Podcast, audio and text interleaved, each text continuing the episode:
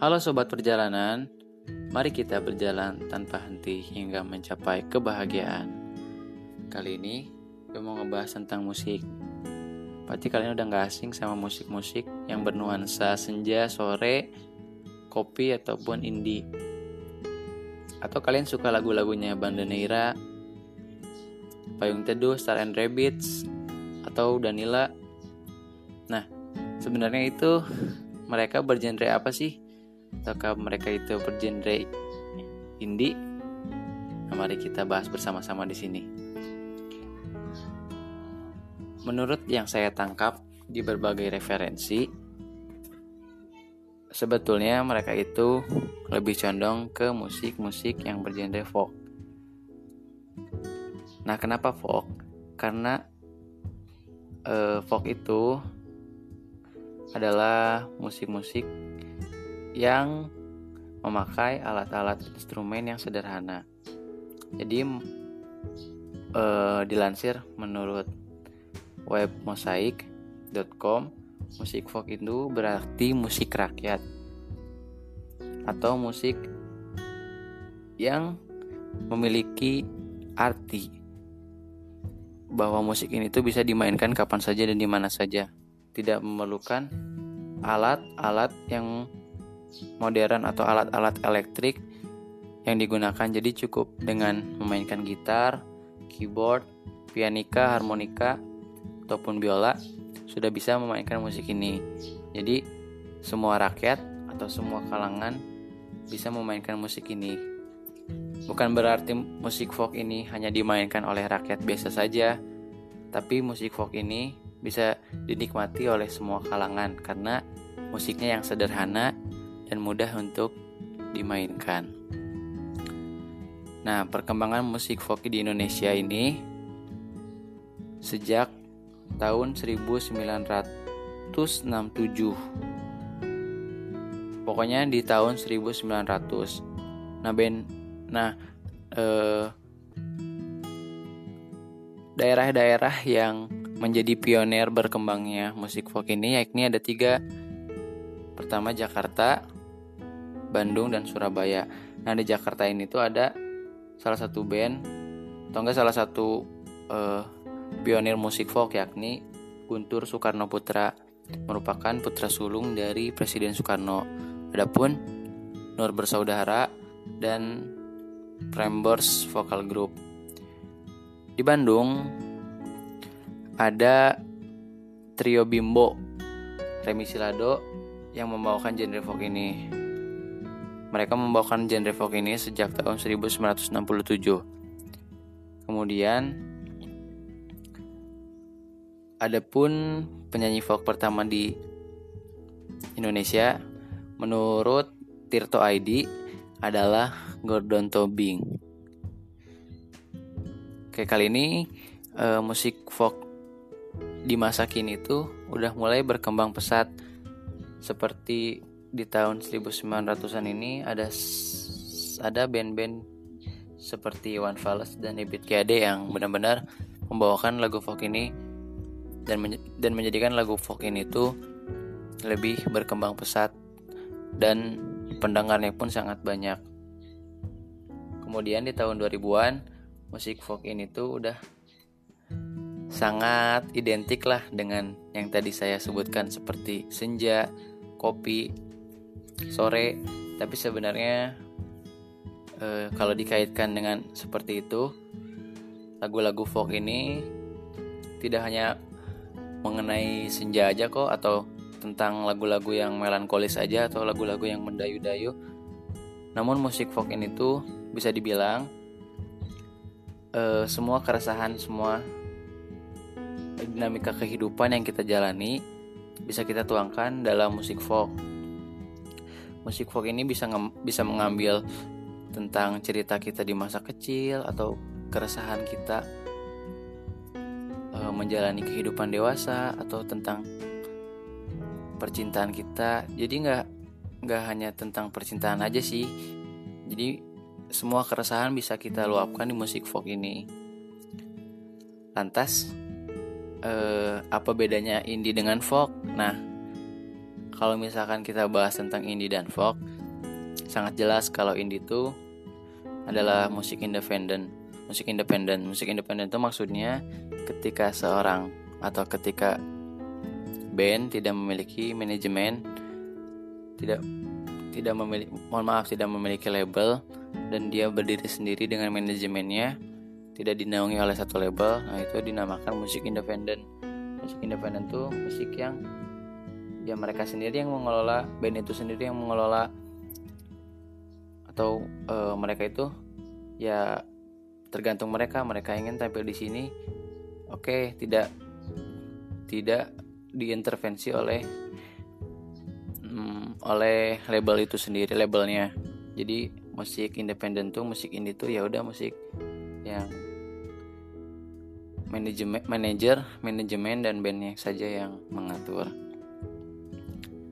nah untuk musik folk kali ini ada musik-musik folk yang gue gue sangat benar-benar demen dengerinnya. Yakni ada uh, musik folk yang dari Surabaya yakni uh, Silam Pukau. Nah Silam Pukau ini tuh terdiri dari dua orang personil yaitu Karis Junandaru dan Eki Tresnoweling sejarah band Silam Pukau ini berdiri pada saat itu uh, Egi Tresnoweling memiliki proyek musik keroncong dengan temannya. Nah pada saat itu temannya itu berhalangan untuk bisa mengikuti uh, penampilan dan pada saat itu proyek keroncongnya pun gagal dan uh, Karis Junandaru Karis Junandaru Junandaru pun hadir untuk menemani Eki dan mereka akhirnya uh, satu paham dan ingin mendirikan sebuah band yang berjudul Silam Pukau. Silam Pukau ini tuh um, band yang benar-benar menurut saya sangat unik karena lagu-lagu mereka ini tuh memiliki lirik-lirik yang tidak mudah dipahami oleh pendengar, namun memiliki makna-makna semiotik yang uh, sangat keren lah bisa dibilang mereka itu. Judul-judul lagunya atau lirik-lirik lagunya itu sangat menusuk ke dalam hati namun tidak mudah dimengerti jadi kita harus berpikir terlebih dahulu. Nah lagu yang paling aku suka tuh itu lagunya Silam Pukau yang berjudul Puan Kelana. Puan Kelana ini tuh e, dibuat oleh Silam Pukau tahun 2014 dengan e, dalam album Dosa, Kota, dan Kenangan. Nah, analisis tentang lagu Silam Pukau ini yang berjudul Puan Kelana. Dalam judul atau frase Puan Kelana merupakan sebutan untuk kekasih wanita yang akan pergi ke sebuah negara yang ada di Eropa yaitu negara Prancis. Namun eh, tidak dijelaskan bahwa yang ditinggalkannya itu akunya itu siapa dan tidak jelaskan apa alasan wanita tersebut pergi ke Perancis. Jadi maknanya itu sangatlah dalam lirik itu sangatlah tidak ada makna yang terkandung e, bahwa wanita itu pergi kenapa. Tapi kita di sini mencari-cari kenapa wanita itu pergi ke Perancis. Alasan apa wanita itu pergi ke Perancis. Padahal Perancis dan Surabaya ini tuh tidak berbeda jauh menurut eh, penulis lirik lagu ini tuh. Padahal menurutnya eh, Surabaya dan Perancis itu memiliki tempat yang sama berjuta kenangan berjuta kesamaan sampai akhirnya Perancis dan Surabaya ini tuh sama-sama indahnya. Gitu. Pokoknya lagu Puan Kelana ini tuh sangat sering aku mainin sangat sering aku dengerin dan juga setiap saat aku sering dengerin lagu ini karena liriknya benar-benar keren. Bait pertamanya ini berlirikan kau putar sekali lagi Som Elise Som Elise itu adalah tempat salah satu tempat di Perancis salah satu ikon di Perancis kemudian di di bait pertama lidah lidah kita bertaut ala French ala Prancis atau kita tahu sendirilah uh, bahwa di Prancis itu ada istilah French kiss atau ciuman ala Prancis. Kemudian langit sungguh jingga itu sore dan kau masih milikku. Meskipun uh, langit itu berbeda di Perancis atau di Surabaya, tapi wanita ini masih milik penulis. Keren banget kan artinya? Pemaknaannya yang menurut interpretasi menurut saya sendiri itu pun lagu ini sangat keren. Lantas bagaimana kalian nanti meng interpretasikan lagu ini, lirik ini. Kemudian uh, band selanjutnya yang saya suka nih yang bergenre folk itu ada uh, No Stress. No Stress ini band yang berasal dari Bali yang ada sejak tahun 2007 dan berpersonilkan dan memiliki personil yaitu Man Angga sebagai gitar atau vokal, Kupit gitar vokal juga dan Cok Bagus ini memainkan kajon, harmonika dan pianika. Nah lagu-lagu No Stress ini lebih ke nuansa lingkungan. Mereka ini lebih ke menggembor-gemborkan lagu-lagu yang memiliki sisi untuk menerapkan atau bahwa menerapkan agar kita itu sadar kembali terhadap lingkungan-lingkungan yang saat ini memang sudah rusak dan harus harus kita segera e, ber, ke, bergegas untuk mencari cara agar lingkungan ini tetap kita harus jaga lingkungan ini nggak boleh kita rusak apabila lingkungan ini kita rusak apakah cucu anak cucu kita nanti bisa menikmati hasil dari lingkungan kita ini, lingkungan yang sangat indah ini, Indonesia yang sangat memiliki pepohonan, memiliki tumbuhan yang sangat indah dan mudah untuk ditanam. Seperti itu. Makanya Nostres ini sangat peduli akan lingkungan. Mereka uh, tidak ingin idealisme mereka sangatlah kental. Mereka tidak ingin perform di acara-acara musik yang bersponsorkan produk-produk rokok karena mereka mereka tidak suka dengan eh, produk-produk kapitalisme yang uh, merugikan lingkungan ataupun merugikan merugikan rakyat-rakyat Indonesia dan mereka pun selalu memberi contoh yang baik terhadap penerapan go green seperti uh, selalu membawa tumbler ke mana-mana dan tidak memakai produk-produk yang berbau plastik. Pokoknya No Stress ini tuh band yang berasal dari Bali dan mereka pun pernah tur ke Eropa pada tahun 2014. Tur yang bertajuk From Bali to Eropa ini uh, pada saat tahun itu tuh uh, Bali tuh sedang ada uh, reklamasi atau enggak uh, atau itu. Jadi Bali itu benar-benar pada saat itu krisis. Mereka akan diadakan reklamasi dan No Stress pun uh, ingin bersuara. Mereka mereka speak up tentang reklamasi ini tuh yang nggak boleh sampai terjadi di Bali. Bali tolak reklamasi mereka mengebor-geborkan ini di Eropa sampai membuat poster dan mengajak warga Eropa agar menolak reklamasi ini.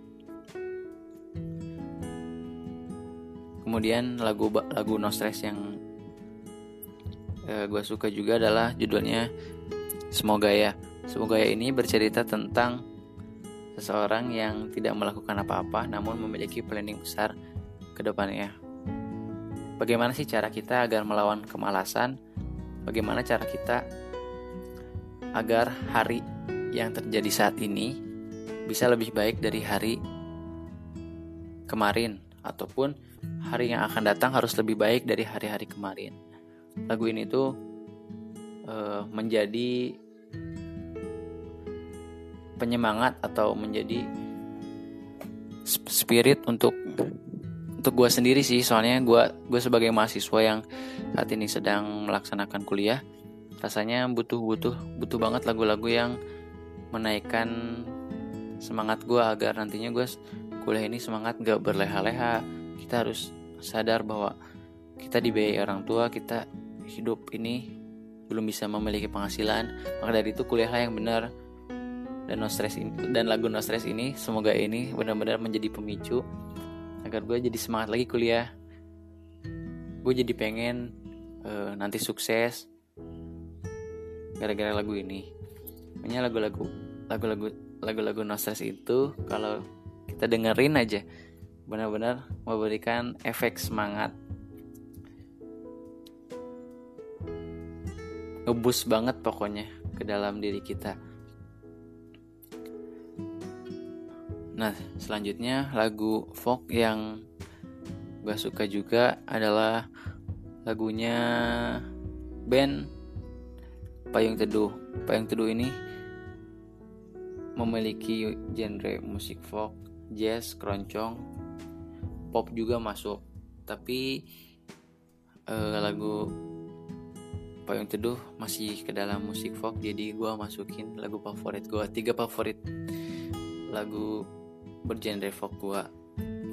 Nah, Payung Teduh ini terbentuk tahun 2007 dengan formasi awal vokalisnya yaitu Mas Is, kemudian Comi sebagai kontrabas. Kemudian tahun 2008 eh, Cito mengajak eh Cito bergabung sebagai drummer lalu mengajak Ivan sebagai pemain gitar lele dan pemain trompet juga Ivan itu. Nah, pada saat eh, tahun 2017 Mas Is ini memutuskan memutuskan untuk keluar dari payung teduh karena dirinya sudah merasa tidak sejalan dengan band ini. Tapi karya-karya yang mereka buat ini tuh benar-benar menggelegar. Salah satunya adalah judul Payung Teduh, judul lagu Payung Teduh yang berjudul Akad. Akad ini di YouTube sampai viewersnya itu 117 juta viewers. Bayangkan betapa hype-nya lagu ini dengan band yang memiliki genre folk dengan alat-alat yang digunakan alat-alat sederhana namun bisa menggelegar memiliki eh, tarikan-tarikan agar orang-orang mendengar lagu ini lagu yang berjudul tentang memiliki makna tentang akad ini atau segera menikah ini memiliki uh, lagu yang bercerita tentang seseorang yang sudah ditinggalkan oleh istrinya dan melihat kebahagiaan orang lain, namun menjadikan e, ketika melihat kebahagiaan orang lain itu mengingatkan kembali kepada istrinya, tapi dia merasakan kebahagiaan yang orang lain rasakan juga.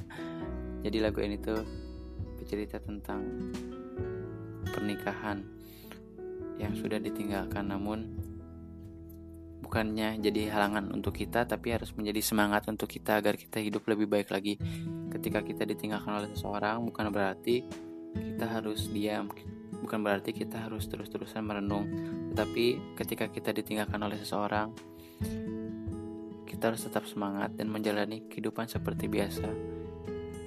Dan orang yang meninggalkan kita ataupun orang yang sudah tiada ini pun pasti senang melihat kita yang hidup lebih baik. Kita hidup lebih semangat lagi. Kita hidup nggak selalu dalam bayang-bayang kehidupan yang muram tapi kita harus ada dalam kehidupan yang semangat dan kehidupan yang selalu berbahagia okay. uh, eh, mungkin segitu dulu bahasan dari gua tentang musik folk ini. Sorry kalau misalnya banyak uh, data-data atau enggak banyak kata-kata yang kurang tepat gue gunain di podcast ini. Terima kasih sudah mendengarnya. Sampai jumpa di episode berikutnya. Terima kasih